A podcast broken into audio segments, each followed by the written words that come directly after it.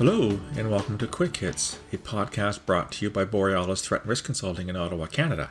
I'm your host, Phil Gurski, president of Borealis, and this is an episode on Quick Hits that I'm recording on the 16th of March 2020. And you'd have to be living under a rock or in a parallel universe anywhere in the world right now to not know that we're in a crisis. And that crisis is, of course, caused by the coronavirus, also known as COVID 19, a particularly virulent virus akin to the flu which has affected virtually every country in the world, has caused a large number of deaths in many countries, and which is making people very, very afraid.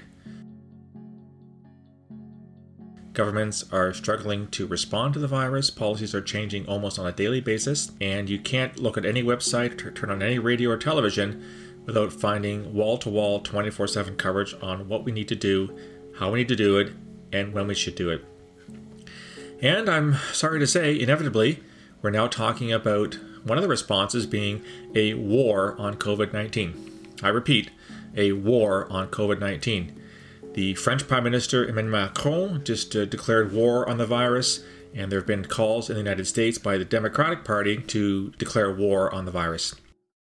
Why is this a dumb idea? For a very simple reason. And this is something I've talked about a lot over the past 20 years or so, but I feel I have to repeat it so sorry to sound like a broken record, i.e., those under the age of 30, records of what we used to listen to before files on the internet to listen to music. But the bottom line is that whenever you declare war against a common noun, and I'll explain what a common noun is in a second, you are doomed to fail.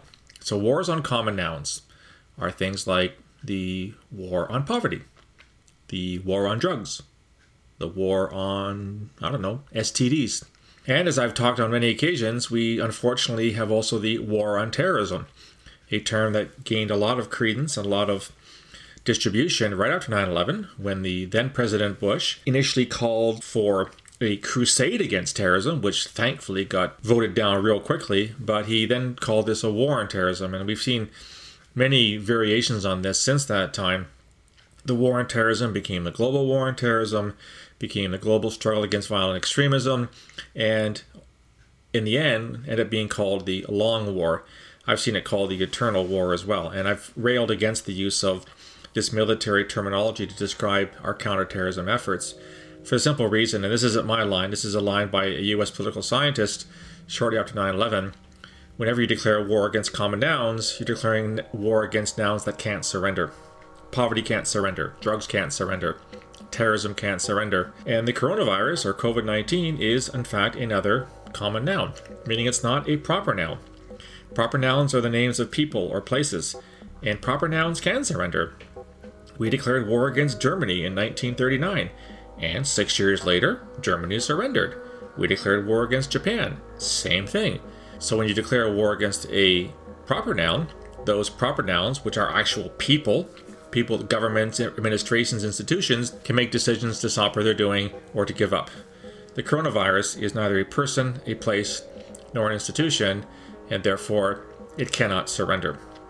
I fear that when we're talking in these terms, using words like war, we're going down a pathway which is very, very counterproductive.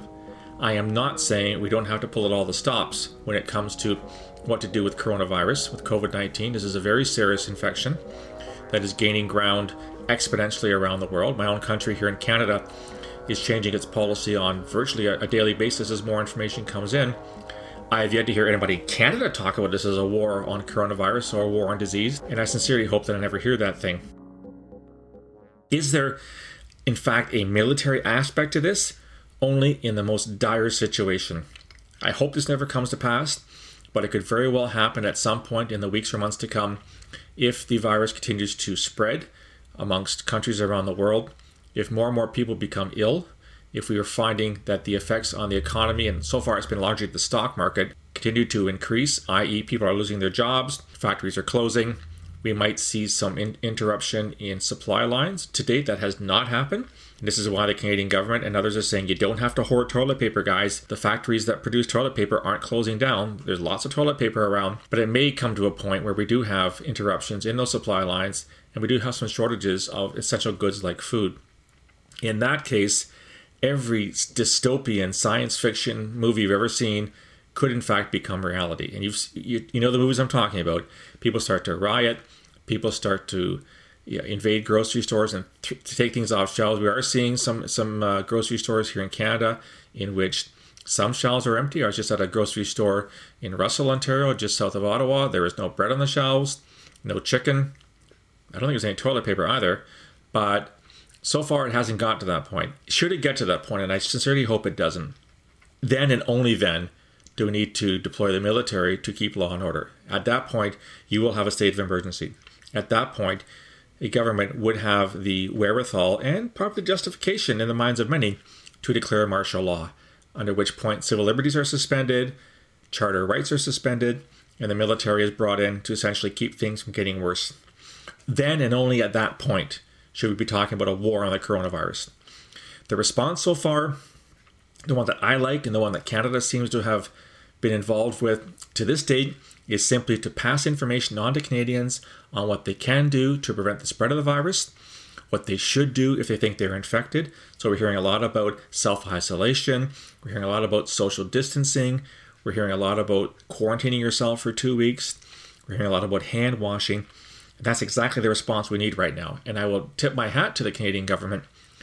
Something I don't always do, and in particular the Justin Trudeau government, having been a fan of it since 2015 is that they're getting the message out and the proper message out.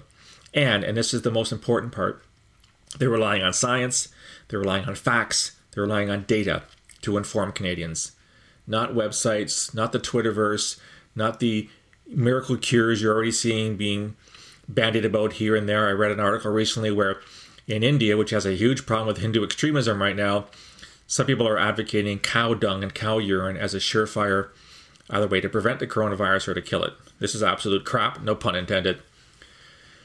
So we have to rely on the right information.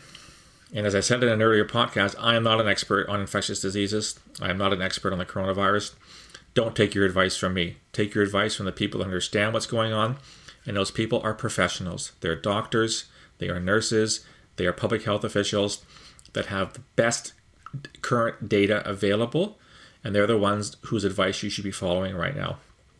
Listen to what they say. Take care. Protect you and your family. Don't go. Don't start rioting. Don't start giving into too much fear. I know this is going to be a tough time for all of us, especially those of us uh, who still work. Luckily, I'm retired. I can work from home. Who are going to miss their family and friends? Restaurants are closing. Theaters are closing. NHL has been canceled. My God, as a Canadian, that's almost a disaster in and of itself. But we're going to get through this. I think that when we start using terms like the war on the coronavirus, we're going to a very, very unhelpful place. So I would highly advocate when you hear this term, reject it, speak up against it, say we're not there yet, and nor will we ever get to a point where we're fighting a war against a virus. It's, it's a war against a common noun, and wars against common nouns end. That's it for this Quick Hits podcast. I sincerely hope that all my listeners are well. For those of you who are suffering from the virus, I hope it's a mild version of it. I hope you get well soon. I hope that you are able to survive the difficult time ahead that your families are safe, and I hope that you don't dismiss this, as the Trump administration did for far too long, as something not to worry about. This is a very serious illness, and we all need to take responsibility to not infect those around us, whether they're loved ones or, or strangers to us. So, what do you think? Are we at war with the coronavirus? Should we be at war with the coronavirus? Is the use of the term war one that we should be advocating? I'd love to hear from you.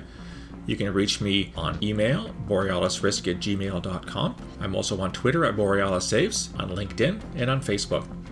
Or you can subscribe to all the content that I put out on my website. Quick hits podcasts like these, the longer and intelligent look at, at terrorism podcast, perspectives, today's terrorism. Lots of material there. Go to my website, www.borealisthreatandrisk.com, hit the subscribe button, fill in your information, and you'll get all the content free of charge to your inbox on a daily basis. I'd love to hear from you and get ideas for further podcasts. I'll talk to you again soon. Until then, stay safe.